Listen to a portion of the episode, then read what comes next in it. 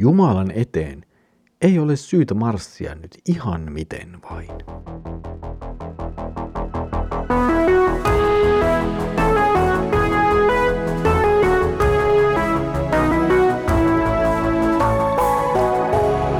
Kirjoitusten pauloissa. Tervetuloa taas mukaan Kirjoitusten pauloissa Raamattu-podcastin ääreen. Minä olen Mikko ja tänään jatkamme yhdessä nyt taas vähän uuteen teemaan Saarnaajan kirjan jakeiden äärellä. Jos muistamme hyvin, niin edellisellä kerralla saarnaaja voivotteli tyhmää kuningasta, joka ei enää kuunnellut toisia ja ajautui näin vähän niin kuin yksinäisyyteen. Tänään siirrymme toisenlaiseen teemaan ja tänään puhumme Jumalan edessä olemisesta. Luemme Saarnaajan kirjan neljännen luvun jakeen seitsemäntoista ja viidennen luvun jakeet yhdestä kuuteen. Astu varoen Jumalan huoneeseen. On parempi mennä vain kuuntelemaan kuin uhraamaan tyhmien tavoin, jotka tietämättömyyttään tekevät pahaa. Älä ole kerkeä kieleltäsi, äläkä puhu harkitsematta Jumalan edessä, sillä Jumala on taivaassa ja sinä olet maan päällä. Olkoot sanasi sen vuoksi harvat, sillä paljosta työstä saa levottomia unia, paljosta puheesta kuuluu tyhmän ääni. Kun teet Jumalalle lupauksen, niin täytä se viivyttelemättä, sillä hän ei mielly tyhmiin. Täytä siis, minkä lupaat. On parempi olla lupaamatta kuin luvata ja jättää lupaus täyttämättä. Älä anna suusi saattaa itsesi syylliseksi, älä sano Jumalan sanansaattajalle, minä tein sen vahingossa. Miksi ärsyttäisit puheellasi Jumalaan tuhoamaan kättesi aikaan saannokset? Totisesti, paljut puheet ovat vain unta ja turhuutta. Totisesti, pelkää sinä Jumalaa. Nyt voisi sanoa, että saarnaaja ottaa Jumalan vakavasti. Jumala ei ole mikään ihmisen kesyttämä paras kaveri, jonka eteen voi nyt tulla ja mennä ihan niin kuin itse vain tykkää. Salomon tekstistä näkyy käsitys Jumalan pyhyydestä. Oikea suhde Jumalaan tiedostaa ihmisen ja Jumalan välisen eron.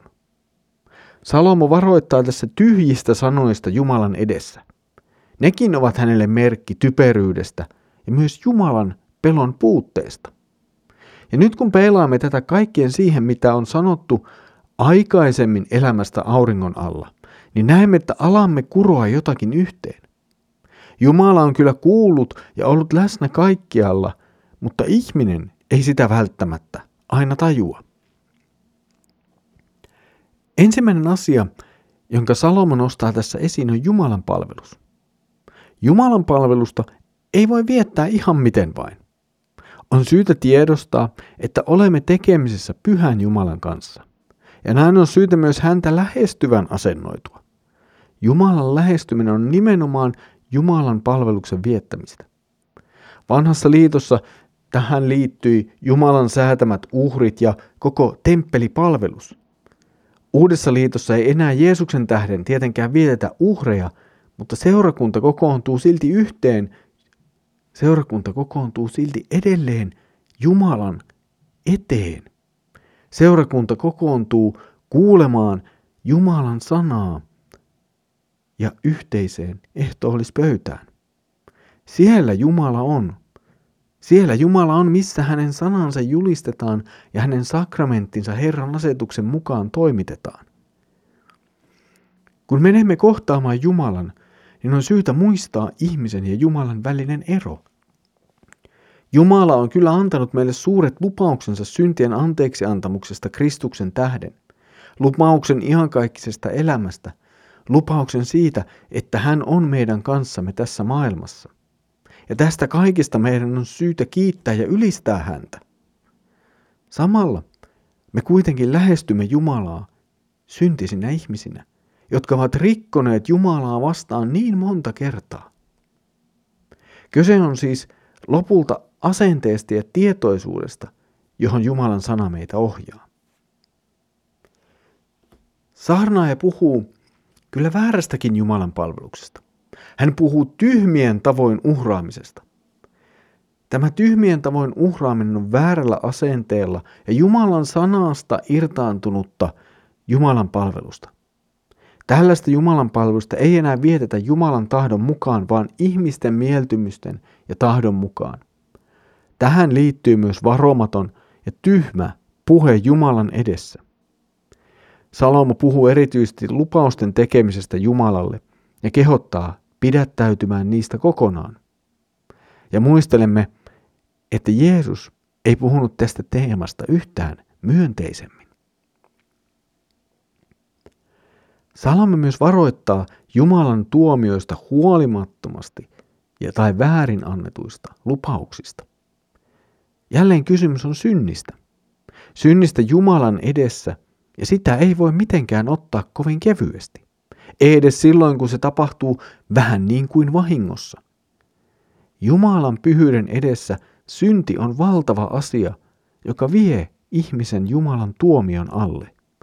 Ja sen tuomion alla me jokainen olemme ilman Jeesusta. Viimeinen jae sitten summaa koko tämän kokonaisuuden nimenomaan Jumalan pelkäämiseen. Tämä Jumalan pelkääminen kattaa kaiken juuri sen, mitä edellä on sanottu, mutta myös sen, mitä on pohdittu tässä kirjassa jo aikaisemmin. Monet noista synkistä pohdiskeluista näyttäisivät ihan erilaisilta, jos niihin otettaisiinkin lähtökohdaksi Jumalan pelko. Tähän teemaan Jumalan pelosta palaamme Saarnaajan kirjan sivuilla ja äärellä uudelleen ja uudelleen, ja sitä kautta myös tuon käsitteen ja sanonnan merkitys avautuu meille vähitellen ja pala palalta.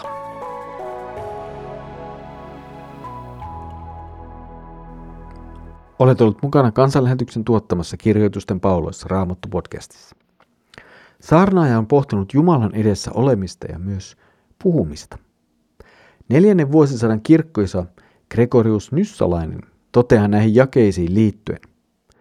Kun siis tiedämme, miten paljon jumalallinen luonto eroaa omastamme, pysykäämme rauhassa omissa rajoissamme. On nimittäin turvallisempaa ja kunnioitettavampaa uskoa, että Jumalan majesteettisuus on suurempaa kuin mitä voimme ymmärtää, kuin sen jälkeen, kun olemme rajoittaneet hänen kirkkautensa väärillä käsityksillemme olettaa, ettei ole mitään muuta kuin meidän käsityksemme siitä. Kun siis nyt lähestymme Jumalaa, niin sillä on oikeasti merkitystä, mitä sanomme ja millaisella asenteella häntä lähestymme. Se toki heijastelee myös paljon sitä, millaisena me itse Jumalan ymmärrämme. Jos voimme astella Jumalan eteen ihan miten vain, ihan millä tavalla vain, aivan kuin menisimme jonkun nallekarhun viereen, joka on meille kesytetty lampaaksi, niin se toki kertoo paljon siitä, millaisena me näemme ja ymmärrämme Jumalan. Jos ymmärryksemme on kovin irrallaan Jumalan sanasta, niin helposti meille käy myös niin, että vääntelemme Jumalan sopimaan itsellemme ja omaan käsityksemme.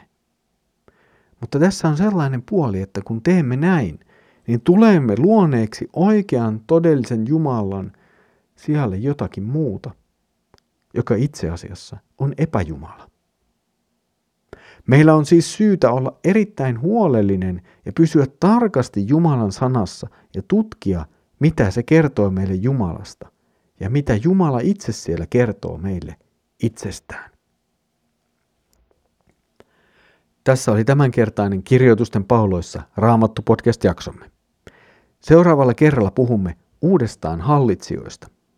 Siitä siis seuraavalla kerralla. Mutta nyt Herramme Jeesuksen Kristuksen armo, Isä Jumalan rakkaus ja Pyhän Hengen osallisuus olkoon sinun kanssasi. Aamen.